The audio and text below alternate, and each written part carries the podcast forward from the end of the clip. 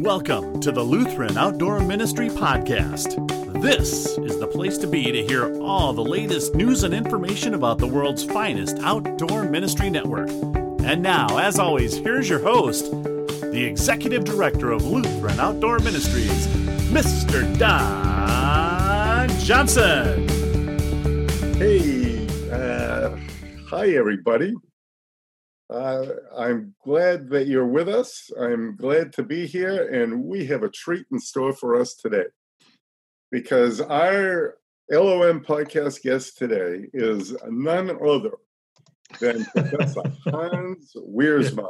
There you go. And Hans Wiersma is pretty well known throughout the LOM network. okay, right. He's an assistant professor of religion at Augsburg University and that, of course, is one of the ELCA related colleges and universities. And Hans, you may remember him because if you were at the LOM conference in 2017 in Colorado, Hans was one of our keynote speakers. Of course, our theme at that time was living into Reformation, practicing relevant faith. And Hans made a great presentation on Luther and uh, how Luther continues to influence us today and the Reformation and how we continue to live into Reformation. And uh, Hans also serves on the LOM Education Committee. So, Hans Wiersma, it's great to have you with us today. Thank you very much for taking the time. I'm interviewing you all the way from Brussels, Belgium. And ladies and gentlemen, I do want you to know that Hans is in Brussels. I am in Freedom, New Hampshire for this interview. But we're looking at each other, at each other on Zoom. And Hans, thanks for taking the time to be with us. And uh, to get us started, uh, if you would. It's good to be here, Don. It's good to be here. About yourself, your history, how you got to where you are as a college professor, and uh, maybe some of the touch points along the way, because I know that you've had a lot of experience with outdoor ministry uh, in the span of your life as well. So if you could just introduce yourself a little bit that way. Sure. Uh, you gave me a lot of entree there, Don. I, I, don't want to take up too much time introducing myself, but I think it's worth saying that you know my journey um, as a Lutheran Christian leader started with uh, my first summer at Flathead Lutheran Bible Camp in um, Lakeside, Montana. That was back in 1982 kind of left college on a whim that summer at the invitation of my old confirmation pastor, Gary Cockrell. Said, Hey, you want to spend a summer next to a lake? I said, That sounds good. Yeah. And, and at the time, I was going to be a film and video dude, you know, working in Southern California in the industry. That was my my goal and and really what that summer at camp did for me was kind of you know jerked me around to a new way of thinking about um, vocation and so forth. So went from summer camp, then a couple more summer camps, then uh, interest in full-time ministry. I started as a youth director, then I got interested in ordination, uh, became a pastor, and then through being a pastor, became interested in being a Lutheran educator. But really, all started like, like with so many Lutheran leaders. Um, it started with summer camp. Yeah, I'm an I'm an educator at Augsburg University in Minneapolis, uh, but I teach in the religion department. My specialty is uh, history of Lutheran Christianity, and um, you know my heart is with with our particular unique uh, confessional contribution to the Christian scene. So that's kind of a in a nutshell. If you want to dig into any part of that, I'm glad to. Yeah. Wow, you have good roots there. I guess of the ministry experiences. And one of the things I picked off your brief biographical statement that's on the website at uh-huh. As you mentioned, your passion for teaching religion in a student body uh, that has become increasingly diverse and is now very diverse. And in some ways, uh, that's very similar to what's happening in mm-hmm. our camps and our retreat centers. Uh, they're having similar kinds of realities that they're dealing with. They want to be arenas for learning and proclamation of the gospel, and yet they're in the midst of a culture that's increasingly secular.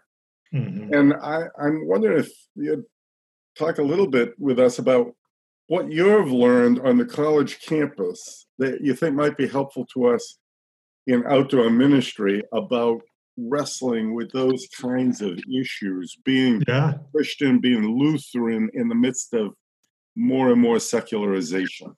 Yes. Yes. That has been a surprise for me. I've been at it for 15 years at Augsburg University. And when I began, I would say that student body was predominantly Christian in, in self identity. Um, and we had, when I started, we had about 30% students who identified as Lutheran. Um, and then about, I think, 75% total at Augsburg who said, I'm either Roman Catholic or Baptist or something, but some kind of Christian. In those 15 years, all those numbers have gone down, and the numbers, the number that has increased are students who identify as non-religious. And I get more and more students who uh, come in to my intro to introduction to religious religion class, um, either um, with antipathy toward uh, Christianity or just complete indifference you know that wasn't the case 15 years ago but now with for every class of 25 students i'll have four or five who identify as atheist or agnostic and then of the ones who identify as christian or some other religion um, they they come in with lots of questions also. So even if they don't identify as agnostic or atheist they're kind of almost practically secular. They're not very committed to christianity. They come into my classes wanting answers rather than voicing commitment. So that's changed.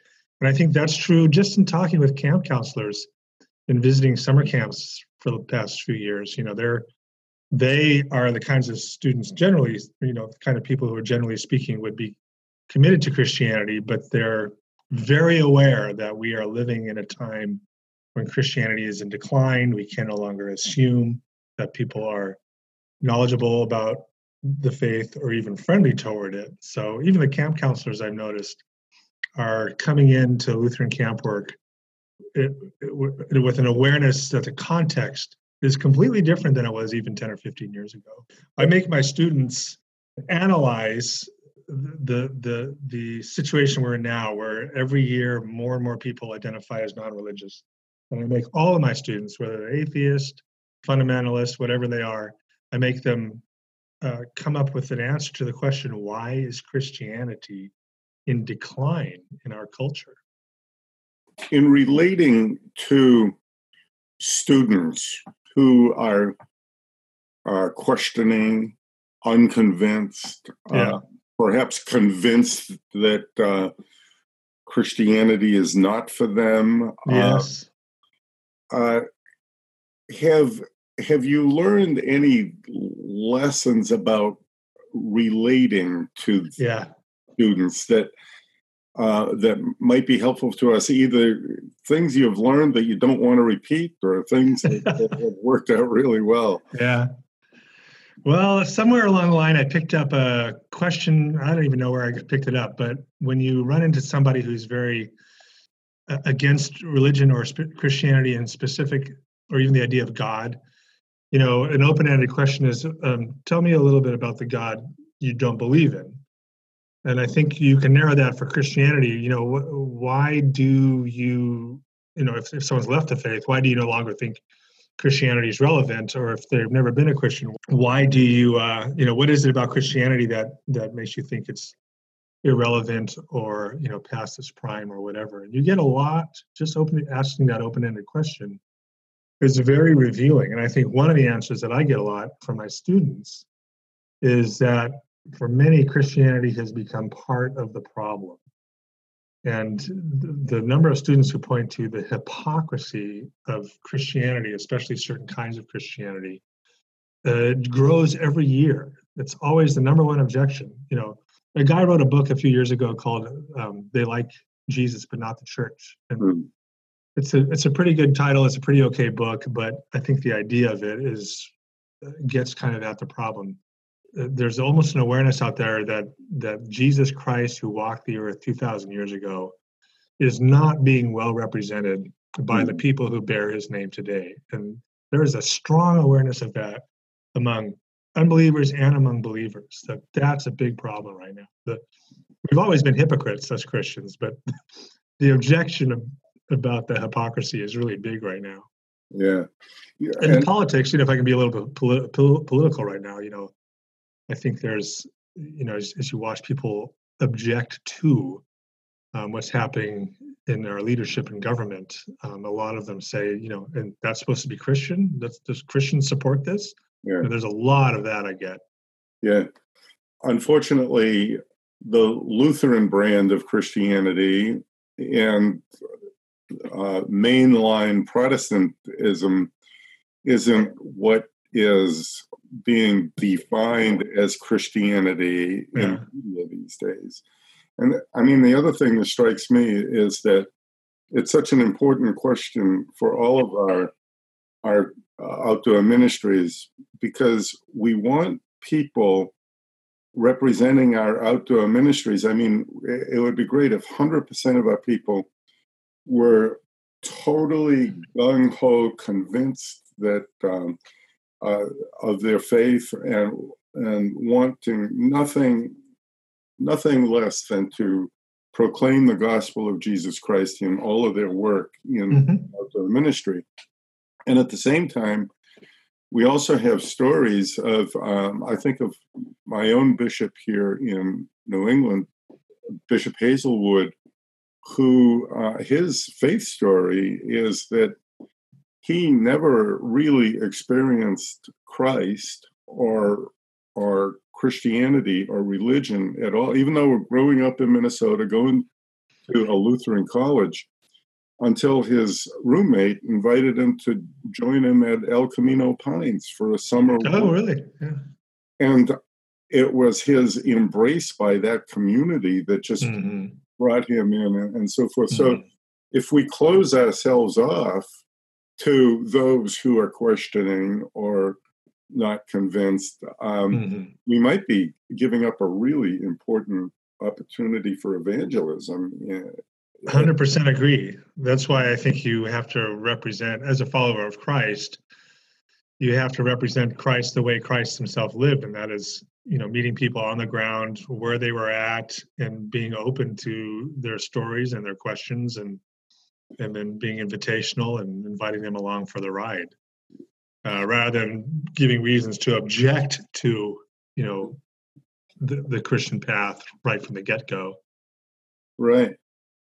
Well i know that from our conversations that we've had you have a particular interest in lutheran camps being lutheran in fact the idea for this podcast came out of um, a brief uh, interchange in our LOM education committee and we, we, were talking about some stuff like this, and you you made a comment uh, in regard that um, you know that you really uh, uh, really interested in Lutheran camps, indeed being Lutheran. So, if you could uh, just talk a little bit more about that, flesh that out a little bit, and also from your experience, share any concerns that you might have in that regard, and uh, also any observations about how we can go about doing that. Okay. Again, you've given me a wide entree. um, you know, it's the Lutheran landscape in the USA is really interesting. We've got two main branches. One that's you know um, on the left or liberal, if you're going to use the labels, and one that's on the right and conservative.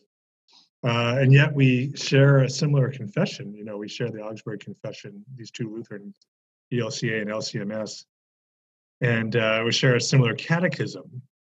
I, am an ELCA pastor and educator, and um, I, I, I, like what our denomination stands for. But sometimes it seems to me that whereas let's I'm going to characterize again, the Missouri might be, um, you know, what you used to call an Orthodox Lutheran. You know, a little pushing pushing the doctrine a little too much. I think on the ELCA side, we can almost forget our our doctrine, to use the the, the naughty D word, a little bit too much. And we have a great resource, especially in the Catechism, uh, which describes, which gives a vision for what it means to be a Christian, not only what how you think, uh, but but but how you act. And I think sometimes we in the ELCA can kind of run after non-Lutheran idols, let's say. Uh, but we've got a great resource in the Catechism. So not that I want everyone learning the Catechism from Sunday to Saturday when they're at camp. But but we have a we have a picture of the Christian life that was given to us um, by these reformers 500 years ago, and it can be the principles of it can be updated for modern times for modern concerns in such a way that you don't even have to tell people. Well, now you're learning the catechism, but you can do it in such a way that you are still being true to our our particular brand, uh, brand of Christianity, the Lutheran brand. But what's the Lutheran brand? Well, I think one is, of course, our our, our emphasis on justification by faith uh, apart from works, with the understanding that proper faith then produces good works. So there's that, and I think that is an insight that a lot of Christians from other brands don't have or share or emphasize. That what to me is a proper relationship between faith and works.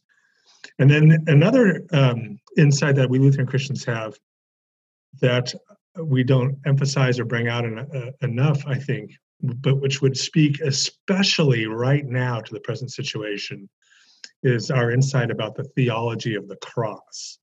And right now in, in Christianity in this country, you have what Luther, beginning in 1518, would have clearly identified as a theology of glory, and that is that somehow that Christians are going to come out on top, and all the worldly trappings of of power and might and prestige are going to be awarded uh, to Christians according to um, the world.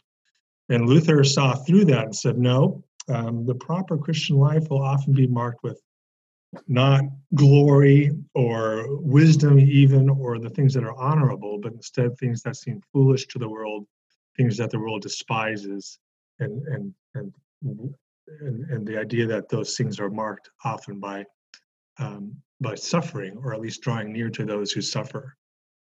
So we we have a lot to learn, I think, just from the particular way we teach justification by faith, and the way we think about the cross of Jesus Christ and what that means for our theology, and bringing both those things together and sort of at the ground level teaching our young people what it means to be a Christian who thinks that way about the cross and about justification it's going to position you in a, in a certain way in the world that often looks like it's standing against the dominant Christianity in our culture right now. But I think it's time to do that. I think the dominant Christianity in the culture, the one that has the power and makes all the headlines, is not doing anyone a lot of favors, especially the downtrodden, the the weak and the lowly. It sounds to me what you're suggesting to us in outdoor ministry in terms of um, maintaining our Lutheran identity, that um, no matter what audience we might be dealing with, what's important is to make sure that what we're teaching, what we're providing for people to experience, what we're advocating for, is um, all within a foundation that is distinctly Lutheran, and we need to go no further than the Catechism for for understanding. Yeah, although the Catechism, that's that's what's great about uh, our our confessions is that you know basically Catechism and the Augsburg Confession kind of flesh it out, but there is sort of this hidden strand that's hidden in those two main confessional documents that I call the theology of the cross.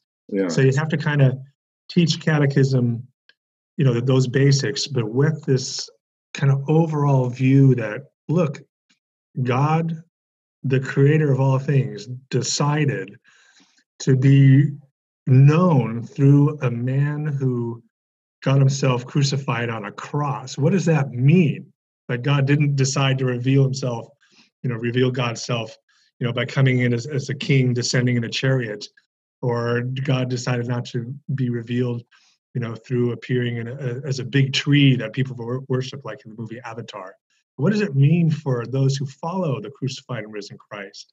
What does it mean for our lives that that is how God came to us and comes to us through one who endures the worst of, of human uh, life and the atrocities that humans uh, can commit uh, upon each other rather than someone who comes with you know power might glory you know worldly wisdom, all those things. There's, mm-hmm. I guess, there's a there's an imagination that we can use when we talk to our our young people about what it means to know God in Christ that that the theology of the cross informs. You know, it's what does it mean that God said, This is how I'm going to show myself to the world. This is how I'm going to be most known to the humans I created through myself in human form, you know, lived a life and then crucified and then risen. There's an implication, I think.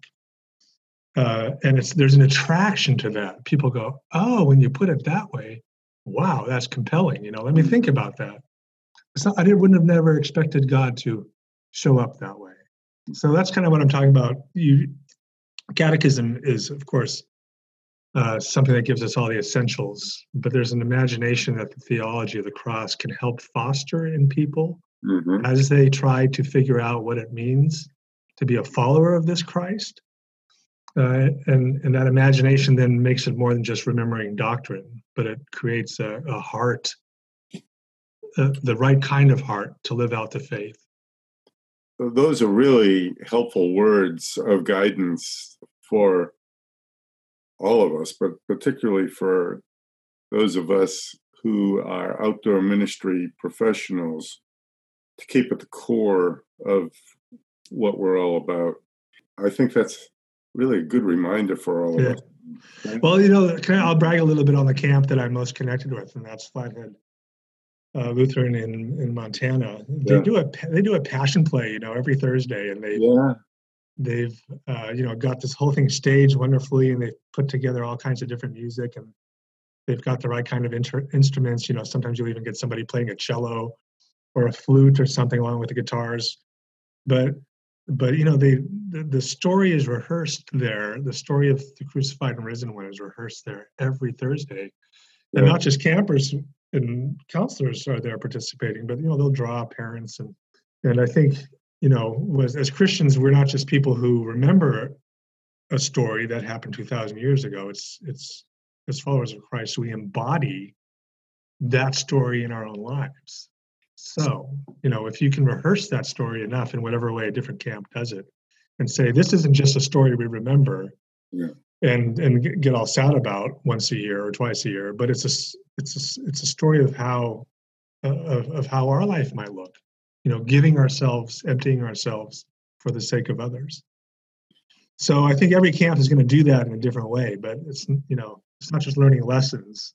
I think you know what camp really holds a lot of promise for is is really showing young people what the ideal Christian, you know, what the what the what the vision for the ideal Christian life can look like. And that's how I experience camp. You know, you get a it's not perfect, but it really is kind of a on top experience um, that gets you ready for the valleys that you're going to inevitably inevitably go go through. This is a curiosity thing for me you continue to be involved in Flathead, and that was your childhood camp as well, right? No, actually, my childhood camp was uh, Mount Cross Lutheran Camp in oh, the Santa Cruz Mountains in California. So I grew up in oh. the Bay Area, and so my camp, my parents were big supporters there, and yeah, we spent we spent lots of time there in the summer. Um, oh, it, but then it was when I was in college that I got invited to start spending summers at Flathead in Montana. Yeah. Okay. Yeah. I'll do a shout out for Gary Cockrell, who was my confirmation pastor. Then he moved to Montana and invited me out there. But had he not done that, I would I wouldn't be enjoying the life I'm enjoying now. That's for sure. He's a great guy yeah. and uh, good friend. And yeah, good. Um, I um, I've had many good moments with Gary at outdoor ministry conferences um, yeah. and that kind of thing. I had the greatest respect for him as an outdoor ministry leader. Absolutely. Now you're immersed in university community, and that's uh, the prime demographic for you is the prime demographic that we in outdoor ministry have yeah. for so many of our summer camp positions. Wow, that's been a big challenge for yeah. many of our camps in recent times, especially this past summer in finding enough uh, enough young adults, primarily mm-hmm. college students, to uh, attract them to accept a position at one of our Lutheran summer camp programs, and um, and I think it's uh, it's a question of um, recruiting, mm. and but once they're they're um, connected in with a particular summer camp staff, uh, it's a retention thing in terms mm. of uh, it. It makes it a lot easier for our camps if a counselor starts in their first or second year of college and repeats for two or 3 mm-hmm. summers. Here's the question of you. You're immersed in that kind of in the college community all the time. Do you have any suggestions for us in terms of how we might be more successful in recruiting the number of students we need and in retaining them for more than one flash in the pan summer. Yeah. Yeah, this is uh, this is um, kind of a Pandora's box kind of question. You know, I just I, I compare now college students today to when I was a college student. I won't say what year I graduated from college, but I was paying um, fourteen hundred dollars a year for tuition for three quarters at the University of California. Um, and it had gone up from $1,200. Uh, at the same time, I was making $8 an hour at the job I was working on campus. So it was very easy to put myself uh, through college and even save up some money. I mean, it's incredible that you could do that much easier, much more easily than you can now. So now, whenever I get students, you know, we have a, a ministry major or a pre, you know, youth and family ministry major now called um, a religion and public life major. You know, we get students who are just have a deep, deep heart for ministry, and their parents are telling them, "Is that really what you're going to do for a living? Because there's no money in it, and you're going to be a hundred thousand dollars in debt by the time you get out." Mm. And so there's our, just our students coming in are getting talked out of by the culture, by their parents, by financial realities uh, the ministry career. Then you add to that, you know, stuff that Jake Sorenson's research has shown that people who do actually um, get involved in a, in a summer of outdoor ministry are more likely to become leaders in the church. But you've got a situation now where it's less likely for somebody to sign up for that because of the financial hardships of spending a summer where you're not making, you know, fifteen dollars an hour waiting tables, but but um, you know, whatever, $150 a week plus room and board. So I've had students say, you know, I'd love to work at camp, but I just can't, with the understanding that the, it's not financially feasible.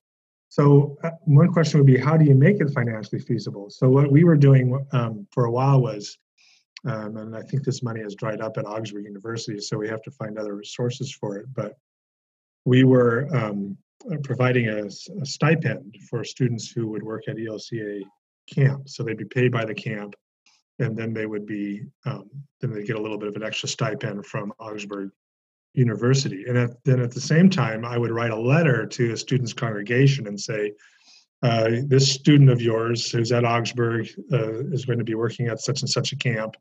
Uh, Augsburg is giving them a stipend.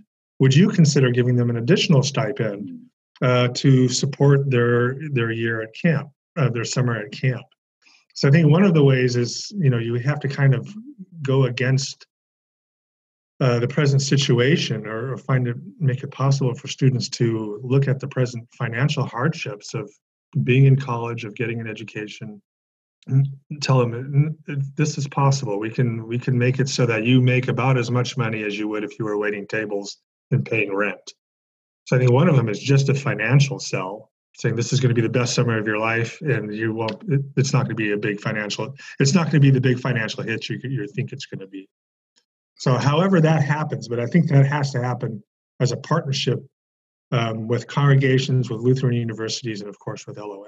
So that's just the that's just the money part of it. But now you got to sell uh, you got to sell the idea that that camp is still a good thing for kids. Um, I've had a student say, you know, I had a great year at camp and I loved it a lot, but it's really indoctrination. So this crazy idea that you know because it's a Christian camp and you're going to be singing Jesus songs, it's therefore indoctrination. You know, we don't we, we as Lutherans we have at least the freedom not to have an altar call, like some of the other camps do, where there's this. It really is kind of more indoctrination, but but I think part of it is there's there's this idea out there that that uh, camp has like a negative side. Um, so I think you know we know from the inside all the positives that camp can do. And so some of it is just getting people's stories out there, and I think um, you know camp webs, you know websites for congregations and for camps can include testimonials and you know send people to listen to those. But it's it's you know there's no I don't think there's any any easy answers right now. It's it is just a hard sell. You know, back when Gary Cockrell invited me back in the 1980s, hey, you want to spend a summer at camp? I didn't have any student loans, and they were still going to pay me 150 bucks, which with and board taken care of, I thought, well, that'll buy me, you know, some nice pairs of sneakers and so forth. So, but those those days are are gone. Now you get, you're thinking about how much money do I need to pay my tuition, and it's not 150 bucks a week. There's no no doubt about it that it's a hard sell from the financial perspective. It's also perceived by some as a hard sell from the perspective of career development. Mm-hmm. Correct. Students. Through LOM, um, we can do some things through um, some marketing and so forth that can do a better job of making the sell of um, career development mm-hmm. and skill uh, skills and um, competencies that will be valuable for a lifetime, not only mm-hmm. for work and career, mm-hmm. but also in terms of just uh, interpersonal relationships yep. in general. I've had students say that they, they come back from a job interview and they were asked about their camp involvement. And I think there is, for the kind of young person who goes to a summer camp, who's attracted to summer camp work, and then benefits from what they experience and learn during those years at summer camp, those summers. Uh, there's a, there is, I'm generalizing here, but there is a, a level of uh, emotional intelligence, let's say, that a lot of employers might not find in, in the general population. And I've had students say that they experienced that their job interview went better because they had their summer camp experience on their resume and that they were asked about it by their interviewer. Exactly. I, I think we've done a reasonably good job in lifting up awareness of how important camps have been for so many people who have discerned call to public ministry.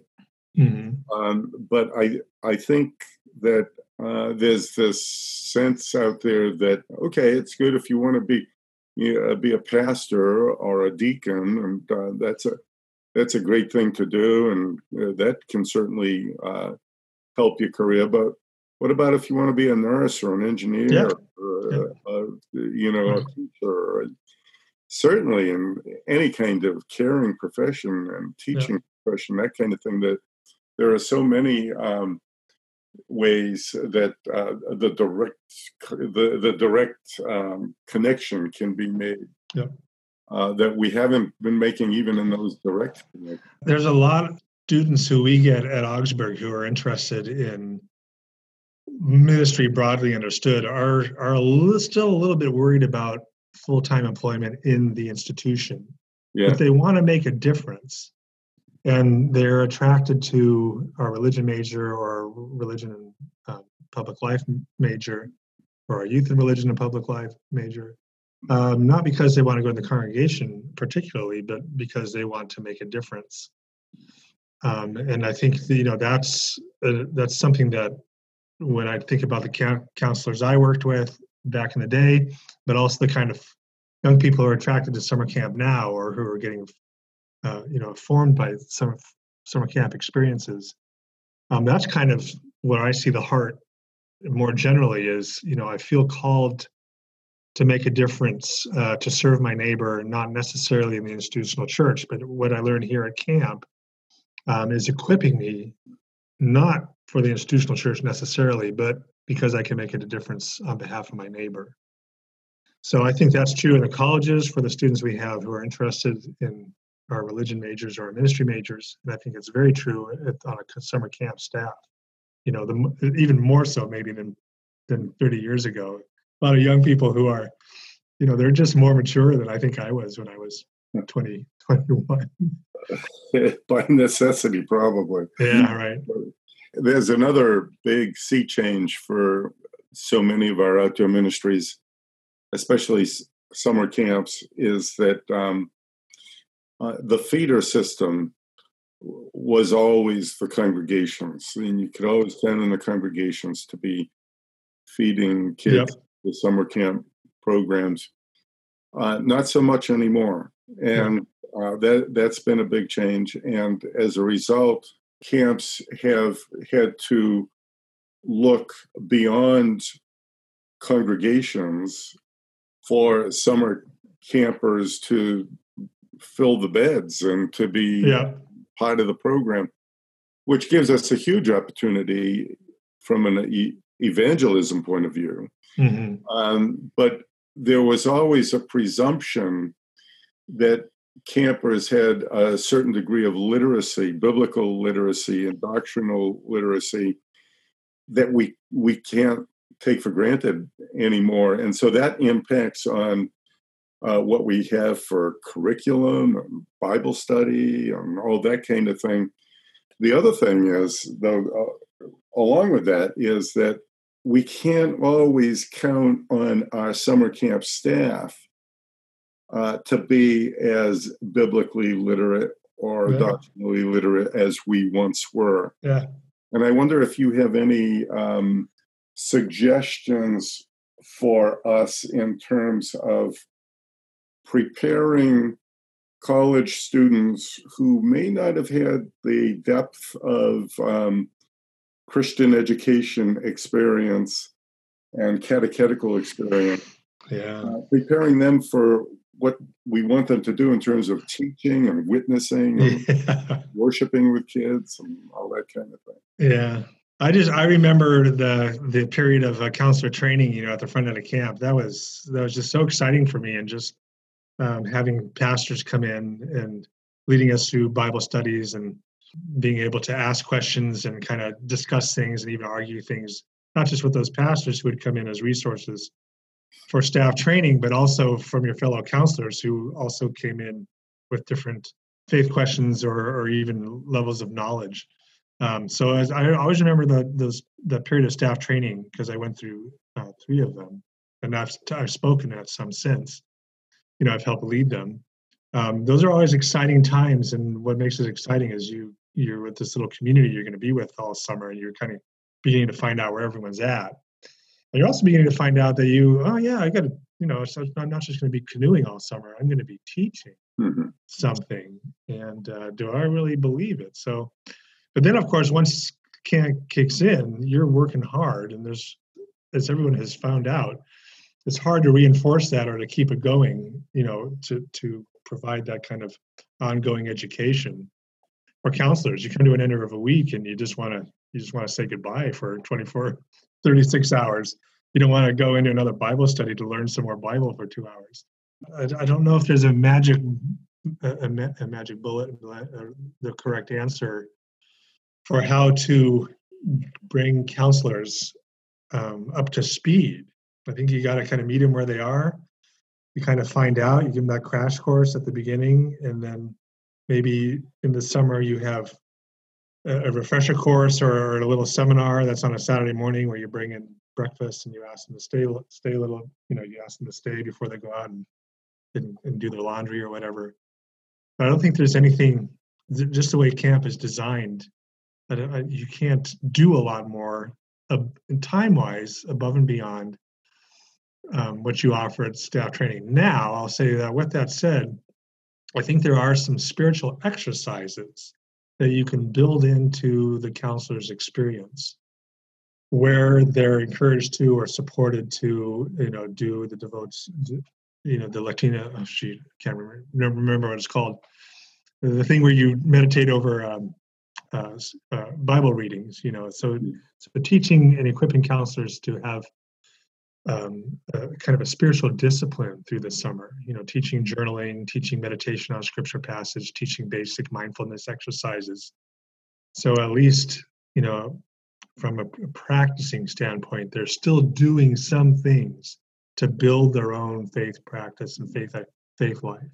Yeah, that, that's really a good reminder because it's so easy to get caught up in all the stuff that we're doing, but to keep at least a little bit of a focus back on ourselves and what we are experiencing spiritually and mm-hmm.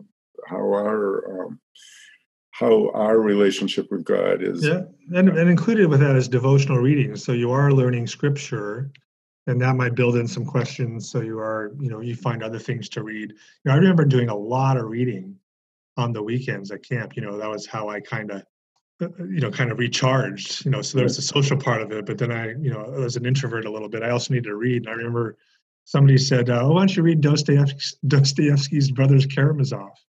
Which is a very biblical novel. And it, it, got it just kind of lit a fire under me you know so wow. i just i just i just caught the right book. I just happened to catch the right book. Wow. and, and the whole thing is very very it's a very biblical spiritual book so it's, I don't think, you know, building in more classes or seminars. So every week, students are doing intense Bible, st- I mean, you know, counselors are doing intense Bible study is yeah. your answer. But I think building in the spiritual practices, the, the devotional reading, you know, even having a reading list of recommended books or something. Yeah. You know, there are ways so when uh, counselors do need to recharge, that the resources that would re- recharge their spiritual life are are are ready for they're ready they're, they're being shared.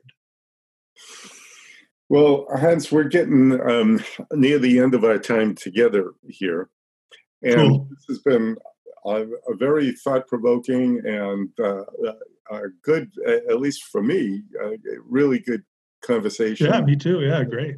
Appreciate that. We've talked um, quite a lot about changes that have taken place in society and how you've noted that on the college campus and how we've noted that at our camps and retreat centers. In the changes that you have observed, are there any that we haven't brought to the, the surface that you think are worth um, uh, mentioning before we sign off? Well, maybe not not anything new, but I am struck. I, I think we're I, th- I think we're, we're at a Europe moment. So after the Second World War, you know, the 20 years after the Second World War, Europe kind of went off over a precipice and they became a, a, a majority Christian area to a majority secular area.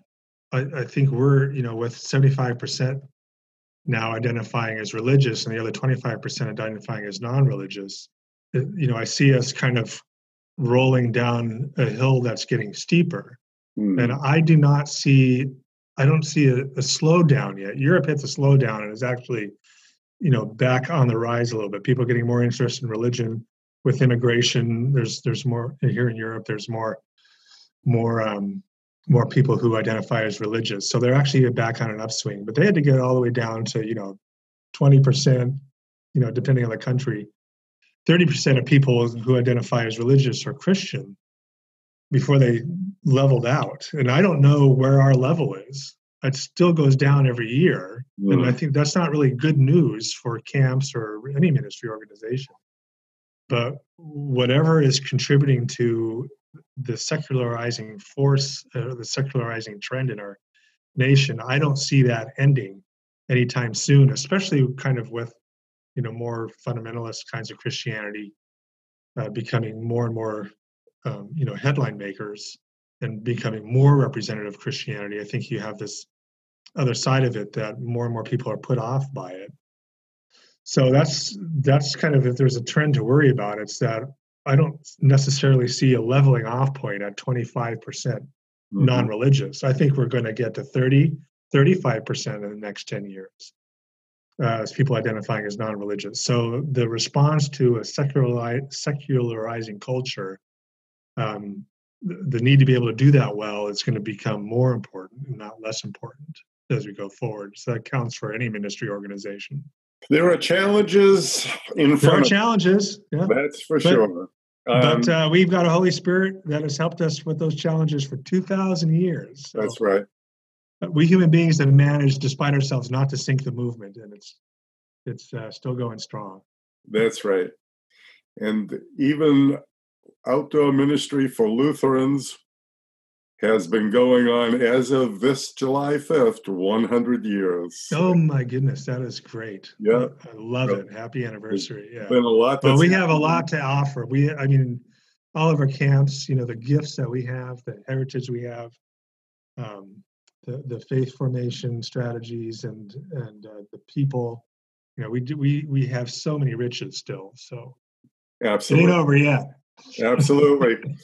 well, Hans, um, thank you very much for this time. Thank you, Thank you. for your ministry, for the work you do on campus, and for the work you do in the research you do, and and thank you very much for being such a good partner and collaborator with Outdoor Ministry. Thank you for your service on the Education Committee of LOM. And we look forward to seeing you often in the time ahead. Thanks. All right, Don. Thank you so much, and all and all all the blessings to you as well as you head into the summer. Ah, thank you. Thanks for listening to the only official Lutheran Outdoor Ministry podcast in the entire world. Until next time, check out the Lutheran Outdoor Ministries website or our Facebook page. So long for now from the Lutheran Outdoor Ministries World Headquarters. On behalf of Don Johnson, have a wonderful day.